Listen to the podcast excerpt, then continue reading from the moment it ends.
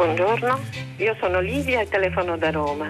Allora, volevo sottolineare che in questo periodo così difficile in cui le persone sono in isolamento forzato, in solitudine nelle loro case e si perde anche una persona cara, si risveglia forti dolori e stati mentali così difficili da sostenere, no? Nell'isolamento, in solitudine. Per cui volevo far sapere che l'associazione che io qui rappresento si chiama Associazione Gruppo Eventi. Telefonavo proprio per questo, perché noi abbiamo un sito che è un po' unico in Italia, che è ricco di riflessioni, di testimonianze, di suggerimenti per tutte le persone in lutto, chi ha perso un figlio, un marito, un compagno, ecco, cioè un po' veramente molto ricco, che può già sostenere, perché ci sono testimonianze, riflessioni, anche opportunità di lettura, consigli di letture, di meditazione. Buongiorno, mi chiamo Antonio Tintori e approfitto di questo vostro spazio di comunicazione, sono del Consiglio Nazionale delle Ricerche, per promuovere, diciamo così, un'attività che è già in corso e che noi stiamo conducendo rispetto agli effetti psicosociali del prolungarsi nel tempo del vivere isolati, quindi degli effetti dei decreti Conte del nostro governo. Lo studio si chiama Mutamenti sociali in atto Covid-19. Abbiamo un sondaggio con un certo numero di domande in cui analizziamo, diciamo, delle variabili sia di tipo sociale che di tipo psicologico, che ci daranno un pochino il termometro. Infatti noi cerchiamo di mantenere viva l'indagine quanto più possibile, in termini appunto di dare possibilità a rispondere a più persone, proprio perché tutte le persone che sono, subiscono anche il digital divide, piuttosto che non hanno delle strumentazioni, in questo momento sono in difficoltà. Io l'unica cosa che volevo dire è che un appello appunto alla compilazione del questionario, chiunque possa andare su Google, basta digitare mutamenti sociali in atto Covid-19, è un'indagine del Consiglio Nazionale delle Ricerche, appare una pagina per la compilazione, quindi questo è un servizio pubblico, spero che possa essere di aiuto a tutti.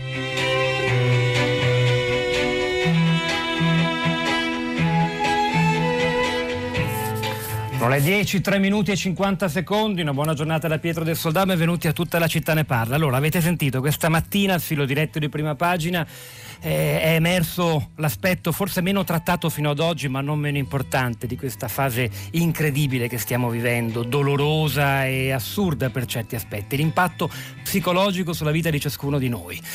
Abbiamo ascoltato due esperienze concrete di chi in diverso modo sta cercando di mettere in campo le proprie competenze per misurare quello che si sta producendo, il blocco in casa, l'isolamento, l'appiattimento della nostra vita, l'annullamento delle relazioni sociali in presenza. Certo, poi ci sono quelle digitali e capiremo quanta importanza hanno. E poi l'altra cosa davvero inedita per tutti, l'incertezza, la mancanza di una prospettiva temporale sicura. Sì, forse a un certo punto con l'estate usciremo di casa, ma per quanto, con quali certezze, con quali nuove condizioni di vita? Sono domande enormi che hanno su di noi, sulla nostra vita, un impatto davvero gigantesco, e per questo che noi oggi chiederemo aiuto a chi ci sta lavorando con la propria professionalità per misurare qualcosa che credo sia inedito per chiunque. 335 5634 296 è il nostro numero. Oggi come non mai sono preziose le vostre storie, domande, situazioni che state vivendo, esperienze. Scriveteci via SMS, via WhatsApp, vanno bene entrambi, noi gireremo il più possibile, poi i messaggi che non riesco a leggere comunque li pubblichiamo sul sito di Radio 3. Io mi farò da tramite con le persone che sono collegate. Le prime sono Emanuele Caroppo, buongiorno e benvenuto. Bentrovati. Emanuele Caroppo insegna psichiatria e psicologia sociale all'Università Cattolica Sacro Cuore di Roma, ed anche lui, come lo psicologo del CNR che ha chiamato stamani a Prima Pagina, ci racconterà anche di un'iniziativa di un sondaggio vero e proprio per mappare e capire che cosa sta accadendo. Buongiorno anche ad Andrea Pomella, benvenuto. Buongiorno. Andrea Pomella è uno scrittore, qualche tempo fa abbiamo parlato in questa trasmissione del suo romanzo uscito nel 2018, L'uomo che trema, dove mette al centro della sua attenzione la propria esperienza personale è quella di un uomo segnato dalla depressione. Raccontarla con le parole della letteratura non è facile, ma è forse una risorsa importante. E aggiungo che Pomella ha un blog che sono andato a leggere in quest'ora prima della diretta, dove ci sono alcuni spunti di riflessione molto importanti in cui credo ci possiamo ritrovare tutti, di cui parleremo. Però Emanuele Caroppo, cominciamo da lei. Allora, siamo di fronte a qualcosa che credo sia difficile da misurare anche per voi, insomma, uno psicologo, uno psichiatra che vive oggi nell'Italia nel 2020, per quanta esperienza di lavoro possa avere, qualcosa del genere, di così diffuso, così radicale, non l'ha mai visto. Esattamente, ci troviamo di fronte ad una doppia sfida, sia delle persone che già erano in carico presso i centri di salute mentale, quindi che già avevano comunque un contatto con strutture dedicate. Sono i pazienti con le patologie sicuramente più gravi e che stanno confrontandosi con questa nuova situazione della vita domiciliare forzata, tra virgolette, in qualche modo, che ovviamente va ad incidere sul loro vissuto di isolamento e sul loro vissuto di solitudine. E poi tutta un'altra area, che è quella delle persone che non hanno mai fino ad oggi avuto contatto con i centri di salute mentale o con la salute mentale, e che quindi si trovano a confrontarsi in modo, giustamente, come lei ricorda, del tutto inedito, con una dimensione di isolamento che è per definizione quasi contraria alla definizione di uomo, che l'uomo è un animale gregario. Quindi quale impatto può determinare questa situazione nello stato d'animo degli esseri umani? Ed è questa la domanda alla quale stiamo cercando di dare una risposta, raccogliendo dei dati, avendo lanciato appunto questa indagine a livello internazionale. Noi per l'Italia, via l'Ecuador, via il Messico, ci sono gli Stati Uniti e il Regno Unito, e probabilmente si sta unendo anche la Francia, e cerchiamo di andare ad indagare non delle scale cliniche, quindi non l'ansia o la depressione, ma due elementi importanti: il vissuto soggettivo di solitudine e il livello soggettivo di felicità, attraverso due semplici scale, una che è la scala della solitudine dell'UCLA, l'Università della California di Los Angeles, e l'altra invece che è la scala della felicità dell'Università di Oxford, e cerchiamo di capire come questa situazione sta intaccando, se intacca, i livelli di felicità e di solitudine, se la felicità può essere, che è una caratteristica strutturale della personalità, può essere in qualche modo un elemento che contrasta il vissuto di solitudine e quindi ci rende più resilienti, o se invece anche la felicità di fronte all'isolamento è un qualche cosa che va gradualmente a perdersi e a scemare.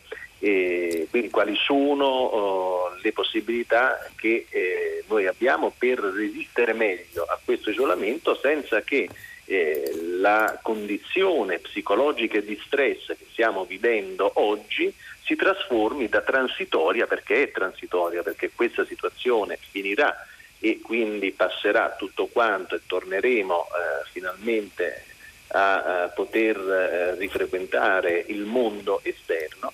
Ma ecco, dobbiamo evitare che lo stress di oggi si trasformi poi in una condanna a vita, perché i danni che può provocare lo stress indotto dalla solitudine sono sicuramente enormi.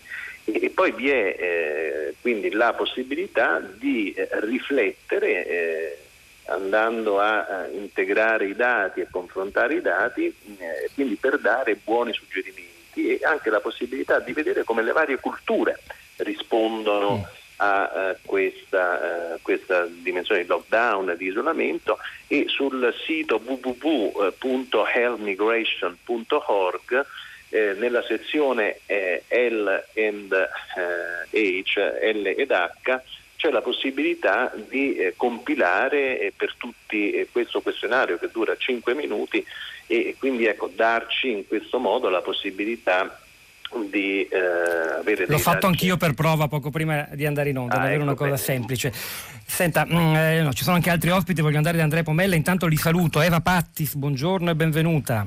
Buongiorno. Eva Pattis è una psicanalista junghiana che insieme a Luigi Zoia e una serie di altri colleghi ha messo in piedi un'attività molto importante a cui forse non avevamo ancora pensato. Si intitola Accogliere le ferite di chi cura. Di che si tratta? È una proposta di sostegno psicologico non a tutti noi, ma ai dottori, agli infermieri, al personale sanitario che sono in prima linea in condizioni che ormai conosciamo tutti e che però forse le conosciamo solo da lontano attraverso lo schermo televisivo. Devono essere difficilissime, inimmaginabili. Buongiorno anche ad Anna Pisterzi, che insegna psicologia e nuove tecnologie all'Università di Torino e sta facendo ricerca sull'efficacia della psicoterapia online in un momento in cui tutto avviene online, e anche questo è un tema da mettere al centro della nostra discussione stamattina. Andrea Pomella, leggendo alcuni dei post che lei ha fatto sul suo blog in questi giorni difficili, ne leggo uno che così forse consente anche di guardare a un minimo di luce nel tunnel in cui siamo caduti. Saranno settimane di solitudine in cui entreremo in intimità con noi stessi, in forme nuove, scopriremo aspetti di noi che non immaginavamo, sarà un viaggio nell'io più profondo. Questa è anche un'opportunità, possiamo in questo momento di dolore, di blocco, di incertezza, di paura, non solo sanitaria ma anche economica, pensiamo a tutti quelli che il fallimento o di perdere il lavoro, però possiamo anche approfittarne per scavare meglio dentro di noi. È possibile in una situazione di sospensione come questa, Pomella? È possibile, perlomeno io credo che sia auspicabile, nel senso una situazione di lockdown, di solitudine, di isolamento dal mondo consente un'indagine, uno scandaglio profondo dentro noi stessi in tempi in cui generalmente, diciamo, quando le cose vanno bene, le cose sono normali, non abbiamo mai il modo, il tempo e neppure, devo dire, a volte la fiducia in noi stessi per andare ad analizzare cosa abbiamo in profondità. Io credo comunque il problema, diciamo, delle malattie depressive, di come affrontare questo periodo, diciamo così, in maniera proficua vada anche un po' distinto tra chi ha malattie depressive di lungo corso e chi invece rischia di ammalarsi in questi giorni.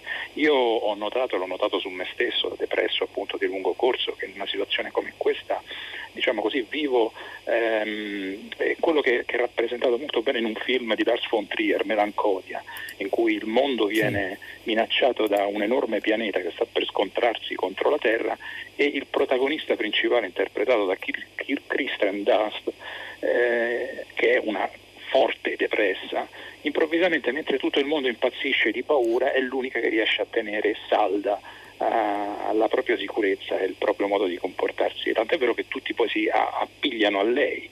Questo che cosa significa? Si dice che questo film Lars von Trier l'abbia fatto dopo una conversazione con il suo psichiatra, che gli ha spiegato proprio questo, che in situazioni come queste di estrema difficoltà, di catastrofe imminente, un depresso riesce a reagire meglio. Perché? Perché è abituato a confrontarsi, a immaginare questo tipo di situazioni con se stesso molto più spesso di quanto lo facciano normalmente gli altri. Io devo dire che questa cosa è vera, lo verifico su di me, quindi credo che, poi ovviamente ogni storia fa storia a sé, però credo che l'attenzione principale vada riposta su quelli che rischiano di diventare i nuovi depressi dopo questo momento, quelli che appunto in uno scandaglio di sé troppo profondo, indotto, obbligato dalla solitudine e da un senso di minaccia imminente, rischiano appunto di trovare qualcosa di molto difficile. Io ricordo esattamente le parole che mi ha detto il mio psichiatra l'ultima volta che sono andato, mi ha detto: faccia attenzione ad affacciarsi sull'abisso di sé,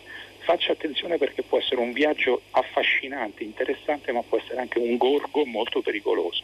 Ecco, io spero, insomma, che chi ha occasione in questi giorni di affacciarsi su quest'io profondo, insomma, si limiti a guardare ciò che va visto e va apprezzato e a scoprire cose sicuramente che non conosceva, cose interessanti, ma non ad andare troppo a fondo, perché si rischia veramente di rimanere, come dire, risucchiati. Ed è anche vero che stiamo vivendo un momento così diverso, così eccezionale, che forse chissà anche il nostro stesso sguardo ne è condizionato, chissà se quello che vediamo è giusto oppure no, se siamo in qualche modo distorti anche da una fase davvero inedita che, mi rivolgo alla psicologa Anna Pisterzi, per esempio mette in campo una cosa forse per alcuni nuova, cioè penso che molte persone per la prima volta oggi si rendono conto d'essere davvero parte di un corpo sociale più grande, no? Ciascuno in fondo normalmente si fa i fatti propri, pensa alla sua prospettiva di felicità, ai suoi problemi, alle sue paure, e gli altri sono sì nel mondo là fuori. Oggi siamo sì chiusi in casa, ma quello che c'è fuori in realtà è totalmente dentro casa, non siamo più atomi separati. Penso che per alcuni questa sia anche, non voglio dire una scoperta, ma una presa di coscienza che avviene per la prima volta. Tutto questo impatta sul benessere psicologico, sulla stabilità. Può anche aiutare il fatto di sapere che sì, sto malissimo, sono solo, non ho prospettive, il tempo è incerto, però stanno così anche tutti gli altri, siamo come dire nella stessa barca. Pisterzi.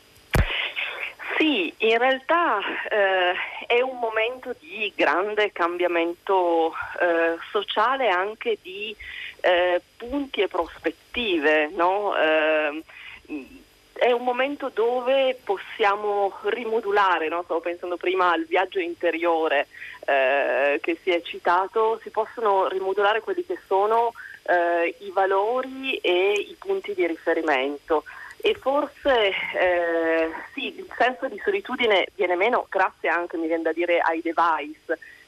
Stamattina riflettevo anche nel fatto che siamo, allora, da una parte una comunità più unita, dall'altra probabilmente più frammentata, perché ci sono tante unicità, no?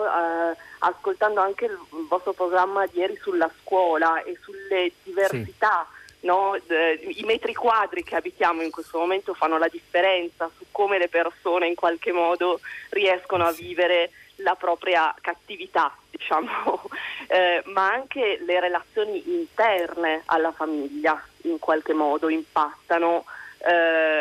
Certo, è un momento dove ci si può ricostruire.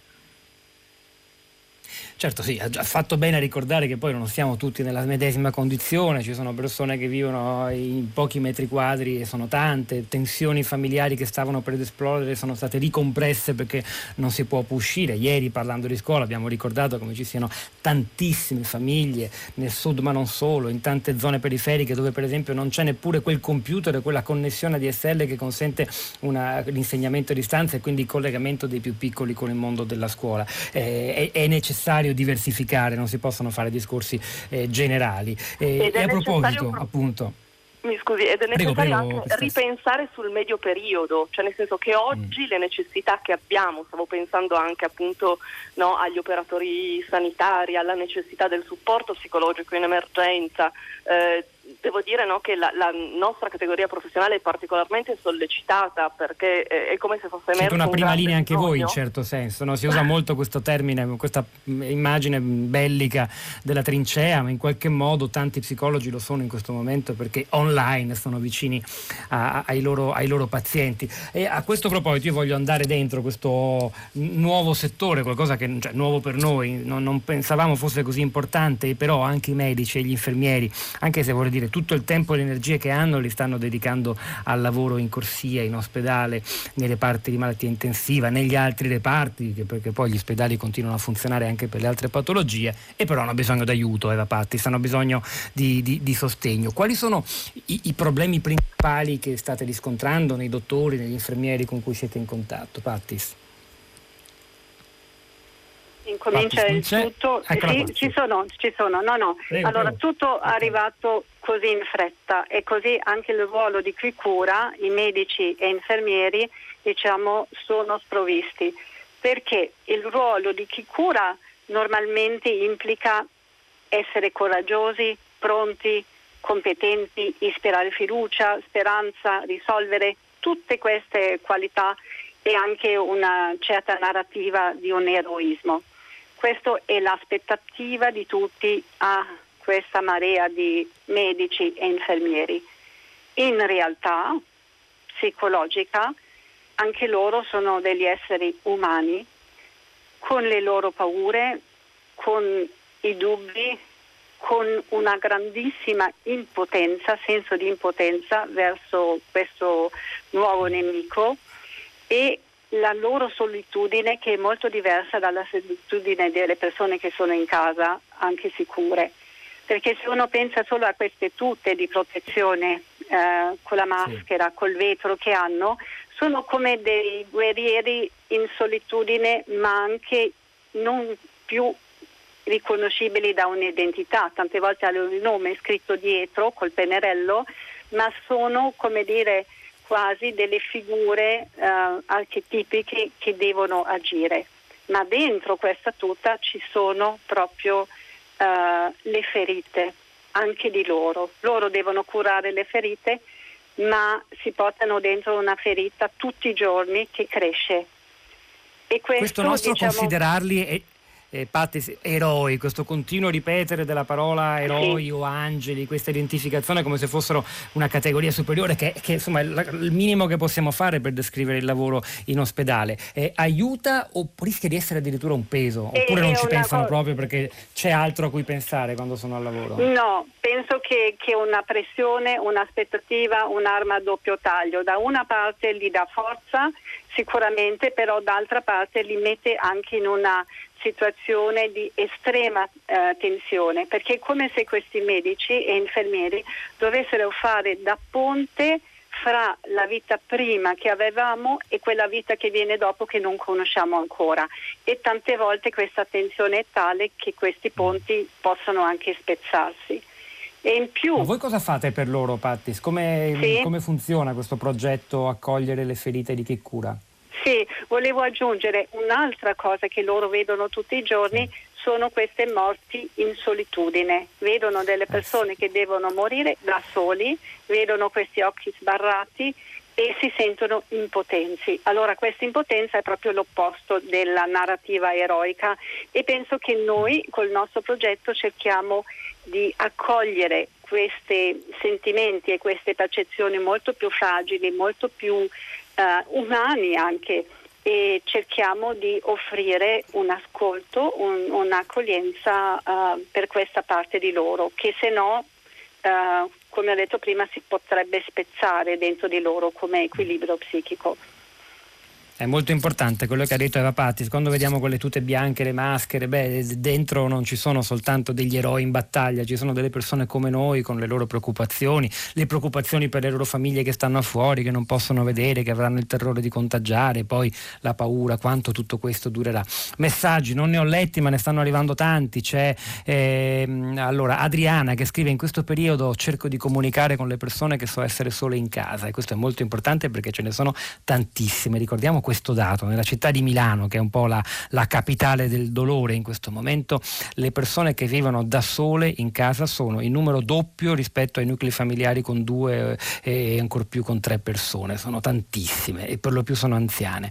Adriana dice: le chiama quelle che conosce, ovviamente. Io ho la fortuna di stare con mio marito, ma molte persone sole hanno bisogno di sentire una voce amica. Nello stesso tenore anche Claudio da Pisa, che dice: Pietro, chi ha energie, idee, tempo, fantasia può fare una cosa semplice ma fondamentale: aiutare chi è meno fortunato. Emanuele Caroppo, torno da lei per chiederle se questi messaggi, questi esempi sono utili anche per trattare i problemi, l'ansia, la depressione, la paura, cioè sentirsi in qualche modo coinvolti, partecipi, provare a pensare che si può dare una mano a qualcun altro in questo enorme tempo vuoto di chiusura e di incertezza. Aiuta.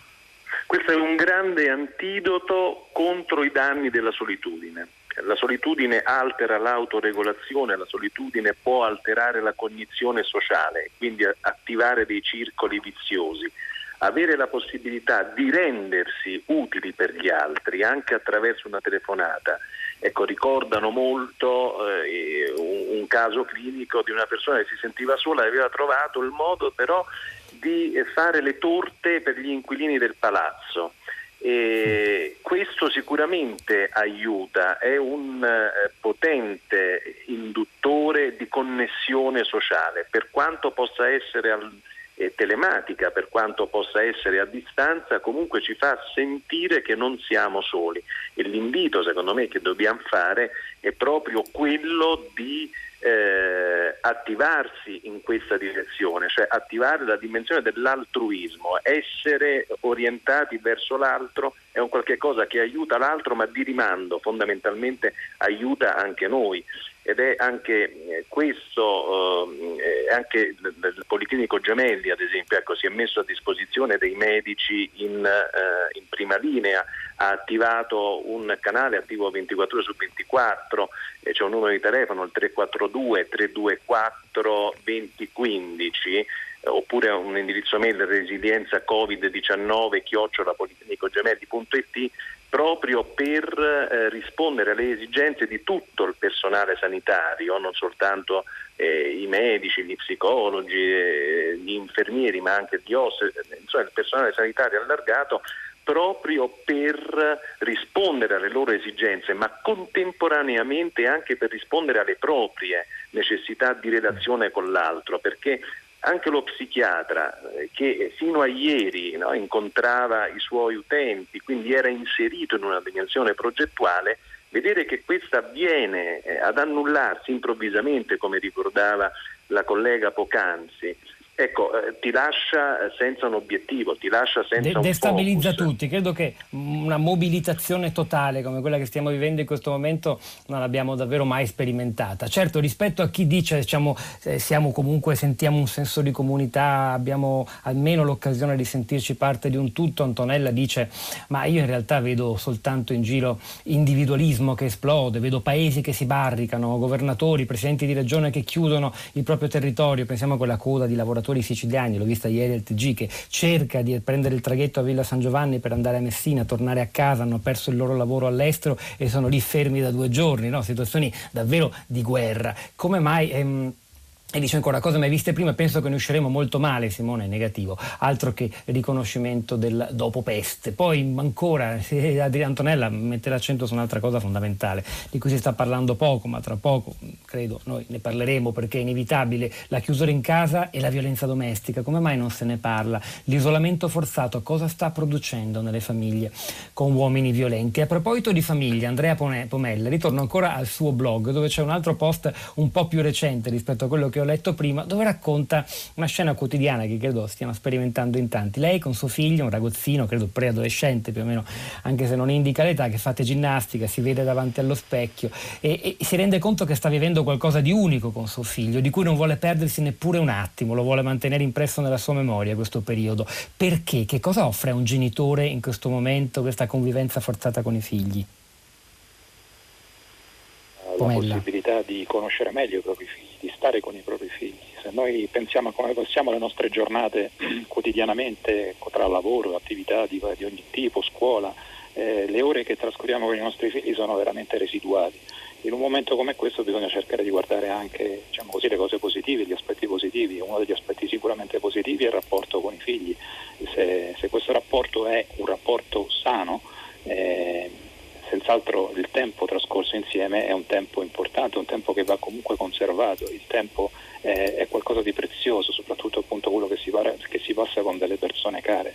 Se non possiamo guardare fuori, possiamo guardare dentro appunto ai rapporti casalinghi. Io in questi giorni sto leggendo un libro che si intitola Il dono oscuro, che è il diario della cecità redatto da John Hull, che era un professore di teologia dell'Università di Birmingham, in cui a un certo punto lui sostiene una cosa che ho trovato molto interessante, e dice che c'è un'associazione tra immagine e desiderio e che la vista è un senso che produce aspettative, e quindi secondo lui la cecità scardina questa sorta di unione primordiale tra desiderio e immagine, tant'è vero che fa l'esempio del cibo, dice mi annoia il cibo perché non potendo vederlo ho perso interesse nel cibo. Io mi sto chiedendo in questi giorni se il fatto di non poter guardare il mondo esterno, di essere chiusi appunto all'interno delle pareti domestiche, di poter guardare solo appunto i membri della nostra famiglia, se abbiamo una famiglia, se siamo soli in questa reclusione non possiamo vedere neppure questo. Mi chiedo se questa specie di cecità parziale obbligata alla fine non finirà per toglierci il desiderio del mondo, almeno quel mondo così come ce lo ricordiamo. È una riflessione che sto facendo sempre più spesso man mano che passano le giornate e che aumentano, diciamo così, le tacche che mettiamo sul muro, un po' come fanno e la disabitudine a starci dentro il mondo esterno. Su questo vorrei sentire come ultima parte di questa primo blocco di trasmissione, ma noi continuiamo, poi Anna Pisterzi che sta ragionando appunto e lavorando sulla psicologia online, perché rispetto alla cecità di cui parlava Andrea Pomella abbiamo almeno quella specie di risarcimento, compensazione offerta dai nostri tablet, smartphone, computer, che ci fanno vedere non tanto il mondo esterno, perché quello lo vediamo magari semmai sui media, in televisione, ma soprattutto gli altri, i nostri amici, i nostri parenti, le famiglie sono divise in questo momento, lo sappiamo tutti. Certo. Serve davvero questa socialità digitale? Spesso veniva, almeno fino a un mese fa, c'era una considerazione, diceva un'idea un po' critica, no? Cioè i rapporti digitali incorporei inclini più al narcisismo. Ecco, in questo momento invece stiamo scoprendo che sono finestre sul mondo e soprattutto sugli altri, sui nostri cari. Fino a che punto ci può aiutare tutto questo? Allora, Internet fa parte della nostra esistenza da 25 anni oramai, no? Circa, ha una storia molto più lunga, ma di fatto è un'altra parte della nostra realtà, lo era già prima, o come dice lei, oggi lo scopriamo in una maniera come se fosse sotto l'occhio di bue. Di fatto le relazioni online non sono delle relazioni virtuali, sono tout court delle relazioni reali. Certo è che un po' come è stato per l'infodemia, internet ci permette di entrare in un mondo e abbiamo bisogno di sviluppare come esseri umani un'ecologia digitale in qualche modo, no? Parlavo ieri con una persona che mi diceva: i miei figli che sono a Berlino mi mandano fotografie in continuazione, io forse ne vorrei ricevere un po' di meno perché mi mettono tristezza. Allora questo effettivamente, cioè il device dà delle possibilità, l'utilizzo che noi facciamo di queste possibilità probabilmente, essendo una cosa molto nuova, è ancora da apprendere. No, stavo pensando che gli studenti del mio corso hanno l'età di internet. Eh sì, anche se però è soltanto da poco che è diventato, come dire, una presenza egemone nella nostra vita che riguarda tutti, nessuno escluso, anche se ancora ci sono delle persone escluse e sono certo quelle che ne soffrono di più in questo momento perché non hanno dimestichezza, non hanno uno schermo, non hanno quella finestra sul mondo e, lo ripeto ancora, sulla propria famiglia, no? Analfabetismo digitale, no? Sì. Stavo pensando che effettivamente, quando dicevo gli studenti hanno 25 anni, perché poi è uno spartiacque, cioè quelli che sono nati dopo sono nati con internet, quelli che sono nati prima in realtà l'hanno pian piano utilizzato al crescere degli anni, quindi effettivamente è vero che è un grande momento spartiacque anche dell'apprendimento digitale. Forse questo ci sta anche facendo venire in mente delle idee sul futuro, la scuola, l'integrazione. Io penso che internet sia in integrazione, non sia in opposizione alla vita reale. Questa è l'esperienza che stiamo avendo tutti, è importante capire se rimarranno così le cose. Per ora io vi ringrazio e continuiamo in musica con una canzone che in forma apparentemente lieve affronta dei temi molto intimi che forse si intrecciano anche con le cose che avete detto voi sin qui. Il senso di sconfitta, la paura della morte, e ne parleremo tra poco, la mancanza di coraggio, fa parte dell'album del 2017 A casa tutto bene del cantautore Bruno Rissas, che nel ritornello canta: la verità è che ti fa paura l'idea di scomparire, l'idea è che tutto quello a cui ti aggrappi prima o poi dovrà finire. La verità, Bruno Rissas. Te ne sei accorto, sì, che parti per scalare le montagne e poi ti fermi al primo ristorante e non ci pensi più. Te ne sei accorto, sì, che tutto questo rischio calcolato toglie il sapore pure al cioccolato e non ti basta più. Ma l'hai capito che non serve a niente mostrarti sorridente agli occhi della gente e che il dolore serve proprio come serve la felicità.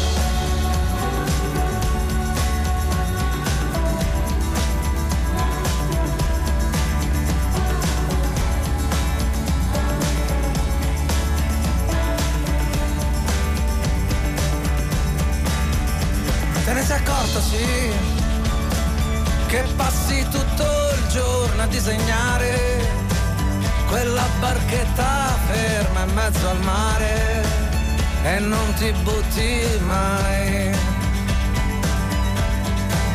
te ne sei accorto, no? Che non c'hai più le palle per rischiare di diventare quello che ti pare e non ci credi più. Ma l'hai capito che non ti serve a niente sembrare intelligente agli occhi della gente, che morire serve anche a rinascere.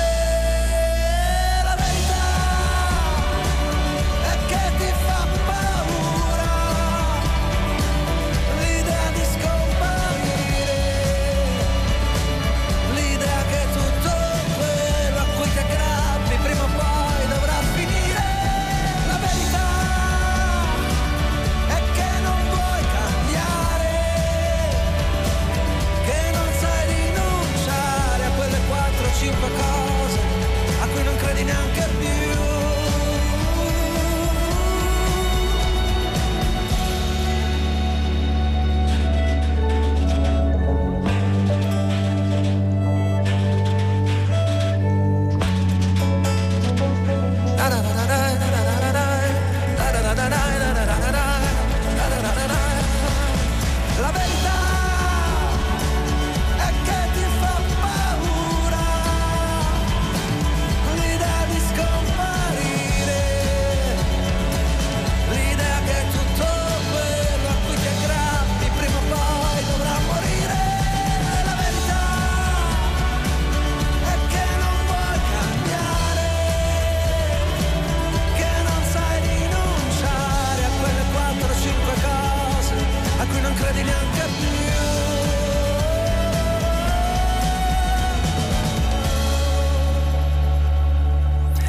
Sass, la verità è che tutto scompaia, che quelle 4-5 cose a cui ci aggrappiamo possono scomparire, sono forse molte di più e sono tutte a rischio in questa stagione inedita della nostra vita, della nostra storia, e durante la quale sta accadendo anche un'altra cosa che abbiamo solo accennato poco fa. Ora è il momento di affrontarla senza aver paura di parlarne, e cioè questa assurda esperienza della morte e del lutto che tantissimi italiani stanno facendo, perché lo sappiamo, molte persone muoiono in solitudine, senza la presenza dei propri cari, in alcuni casi i medici dell'ospedale che gli avvicinano uno smartphone o un tablet per consentirgli di dare l'ultimo saluto online, e poi la mancanza di lutto, elaborazione, funerali.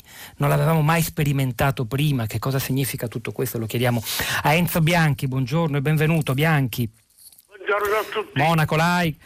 Monaco laico, fondatore della Comunità monastica di Bose a Magnano, in provincia di Biella, della quale è stato anche priore dalla sua fondazione fino al 2017. È incredibile questa esperienza del lutto in solitudine che stiamo sperimentando. Bianchi, cosa si sente di dire agli italiani che cercano di fare i conti anche con questo?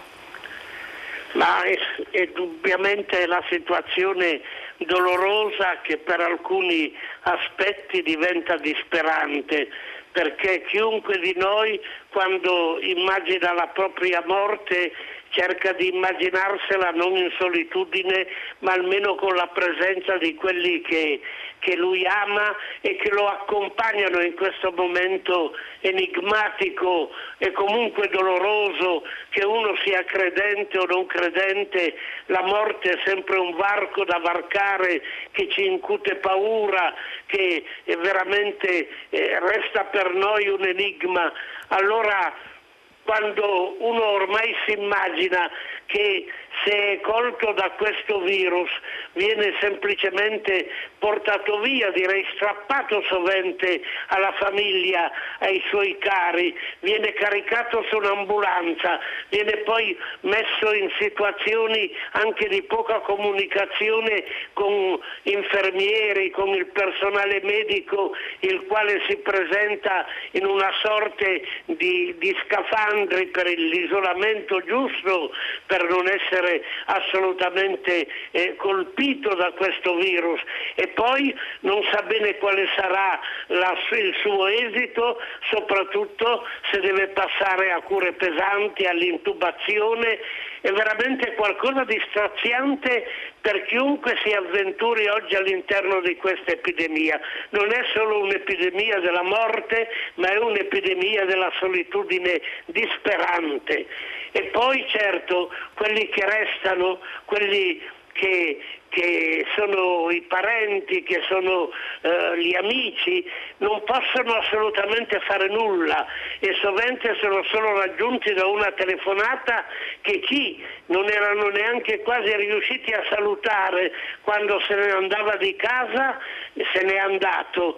E poi l'anonimato di queste bare e la mancanza di conforti religiosi.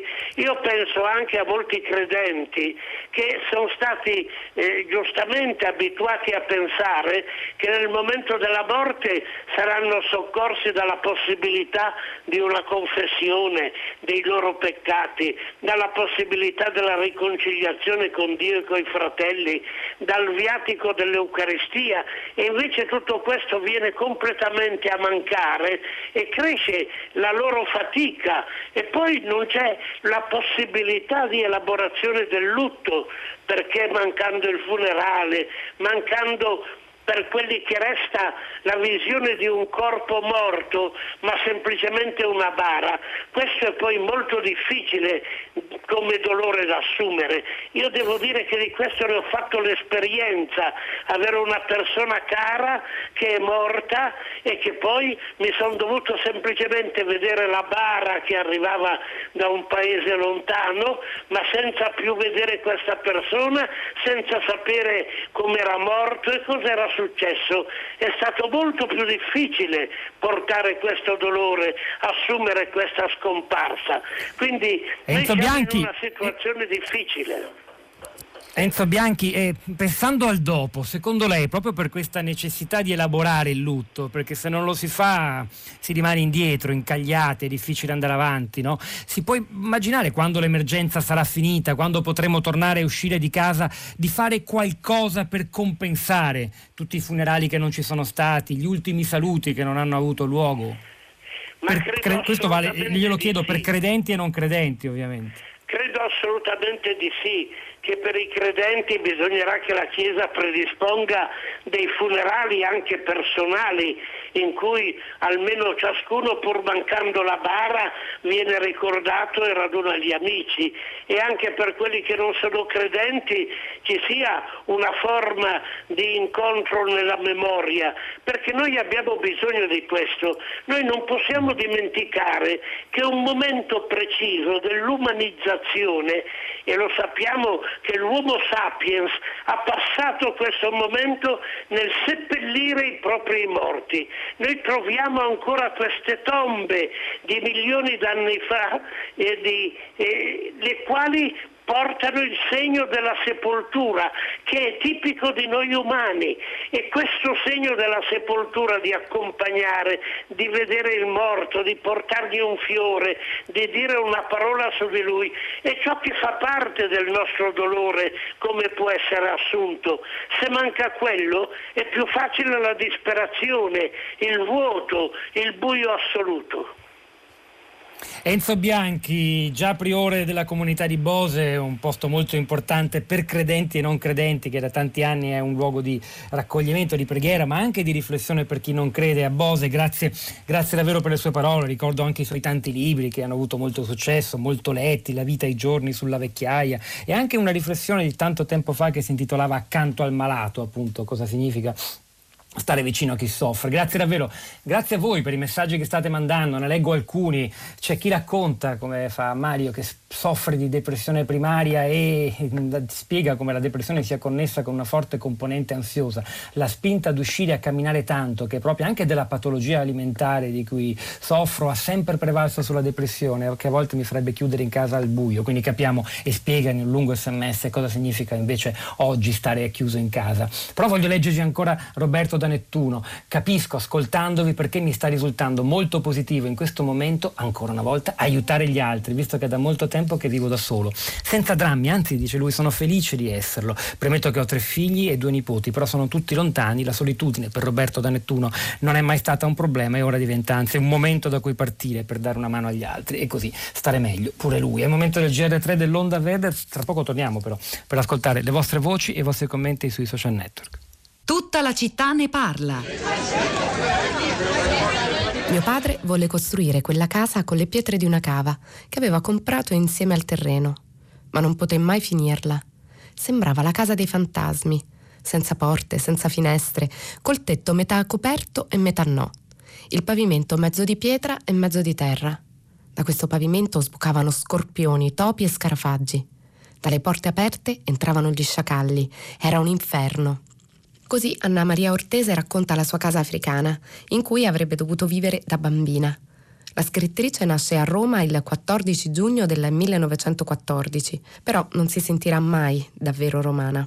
I suoi genitori sono Oreste, che fa il funzionario in prefettura e vanta origini catalane, infatti pare che Ortese fosse l'esito dell'italianizzazione di un originario Ortese, e di Beatrice Vaccà, sua madre, napoletana discendente da una famiglia di apprezzati scultori della Lunigiana del Settecento.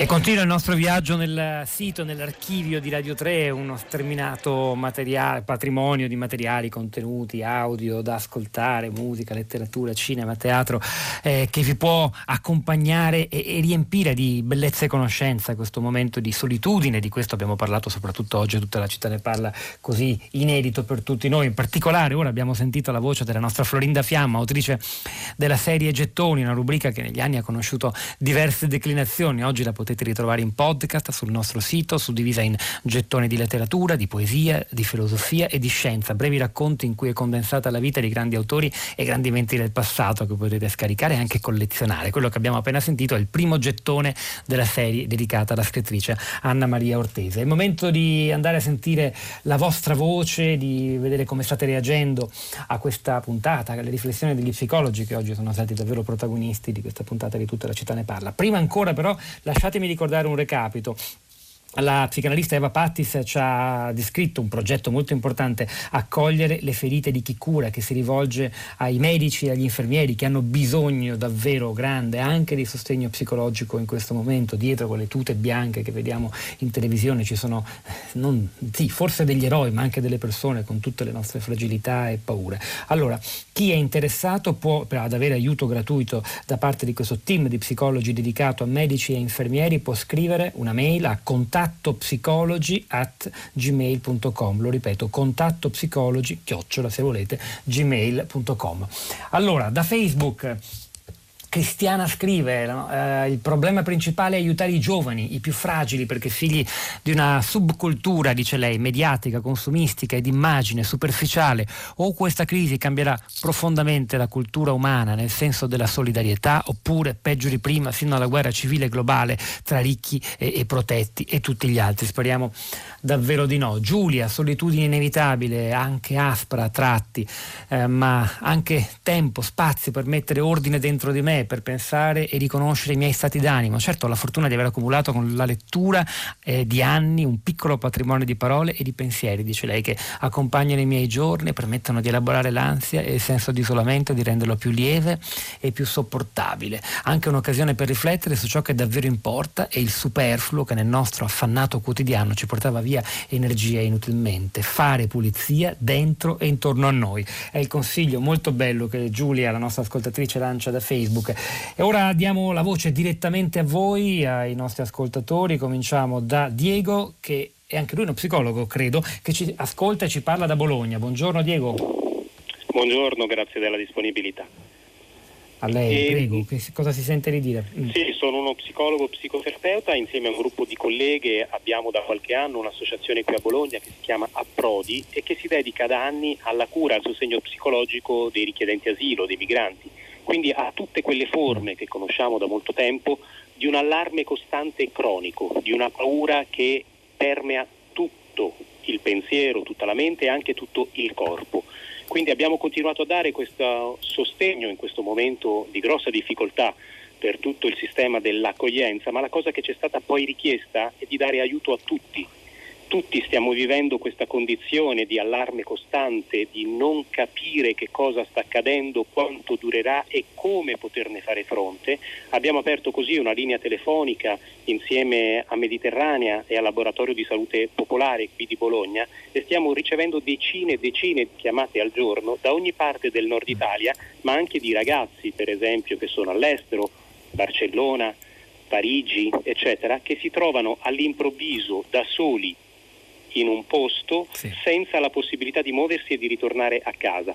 Tutta questa condizione di allarme che adesso in qualche modo è contenuta, questo tempo prolungato di questa condizione secondo noi creerà sempre più disagio, sempre più malessere psicologico, e dobbiamo creare e amplificare tutto quello che in qualche modo si sta già attivando.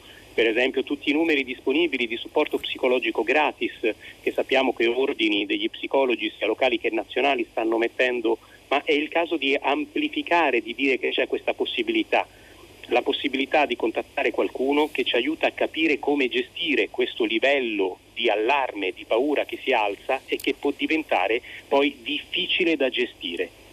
Tutto questo io penso che sia una necessità che riguarderà un po' tutti, e quindi forse è il caso di creare una rete coordinata e amplificata di questo tipo di supporto. Guarda, grazie davvero Diego, anche per aver ricordato quell'altra categoria di popolazione che sono i tanti ragazzi, insomma spesso sono poco sopra i 20 anni, giovani che sono partiti magari per fare qualche mese fuori con il programma Erasmus, sono se non sbaglio circa 45.000, e che in alcuni casi sono davvero bloccati. In realtà alcuni sono riusciti a rientrare, altri si stanno ancora provando, però certo l'incertezza che aleggia, che sta paralizzando un po' tutti i paesi europei, rende davvero molto complicata la loro situazione. Di loro si sta occupando da diverse settimane ormai il nostro programma del sabato mattina alle 10:15, Expat, storie di italiani nel mondo, di Sara Sanzi e Marco Motta, cura di Elisabetta Parisi. A questo proposito andatevi a sentire anche le puntate scorse, sicuramente immagino anche la prossima di sabato darà di nuovo voce a questi italiani all'estero bloccati dall'emergenza coronavirus. Da Bologna ci spostiamo a Milano credo, sì, dove è collegata Sara. Sara, buongiorno. Buongiorno. Allora, che ci dice Sara? Allora, io abito a Milano, vivo da sola, sono una persona che ha sicuramente contatti sociali che sto continuando a mantenere online, ma amo anche molto la solitudine, ho molti interessi e speravo, visto che comunque mi trovo rispetto a molte altre persone in una situazione privilegiata, ho la possibilità di essere in casa mia in questo momento, speravo di poter utilizzare questo tempo anche per dedicarmi a tutti questi miei interessi, fra cui comporre musica elettronica come avevo scritto, piuttosto che libri, musica. E invece mi rendo conto che ho come una sorta di spinta interiore che quasi mi impedisce di occuparmi di queste cose, e che mi porta soltanto a essere in grado di svolgere i lavori manuali, come per esempio, non so, occuparmi delle piante sul balcone. È come se non avessi la forza, forse mentale quasi, in una situazione del genere, per occuparmi di un qualche cosa che non sia basilare, fondamentale. E questa cosa non dico che mi rattristi, anzi la sto osservando quasi un po' come dall'esterno, con una certa sorpresa, e sto cercando in qualche modo di trarne un po' delle conclusioni anche per il mio futuro. È come se Sara, la ringrazio davvero. Una battuta, andiamo a Napoli velocemente, c'è Gabriella, davvero pochi secondi, però ci teniamo a farla andare in onda. Gabriella, mi sente? Sì, la sento, buongiorno.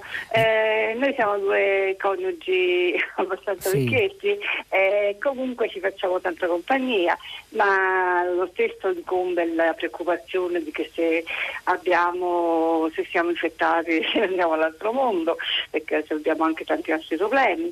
In ogni caso ci manca tanto la compagnia degli amici, delle belle serate, le belle discussioni su fatti importanti, e quindi un pochino c'è qualche magone, anzi forse parecchio. Gabriella, mandiamo un abbraccio a lei e a suo marito, se non ho capito male siete voi due da soli in casa, come tutti gli italiani in questo momento. Grazie davvero a lei. Hanno lavorato a questa puntata di Tutta la città ne parla Domenico Ganci alla parte tecnica, Piero Pugliese alla regia, Pietro del Soldato in questo microfono casalingo, poi Sara Sanzi, Rosa Polacco, Cristina Faloci e la nostra curatrice Cristiana Castellotti. Linea a Radio Tremondo, ci sentiamo domattina alle 10.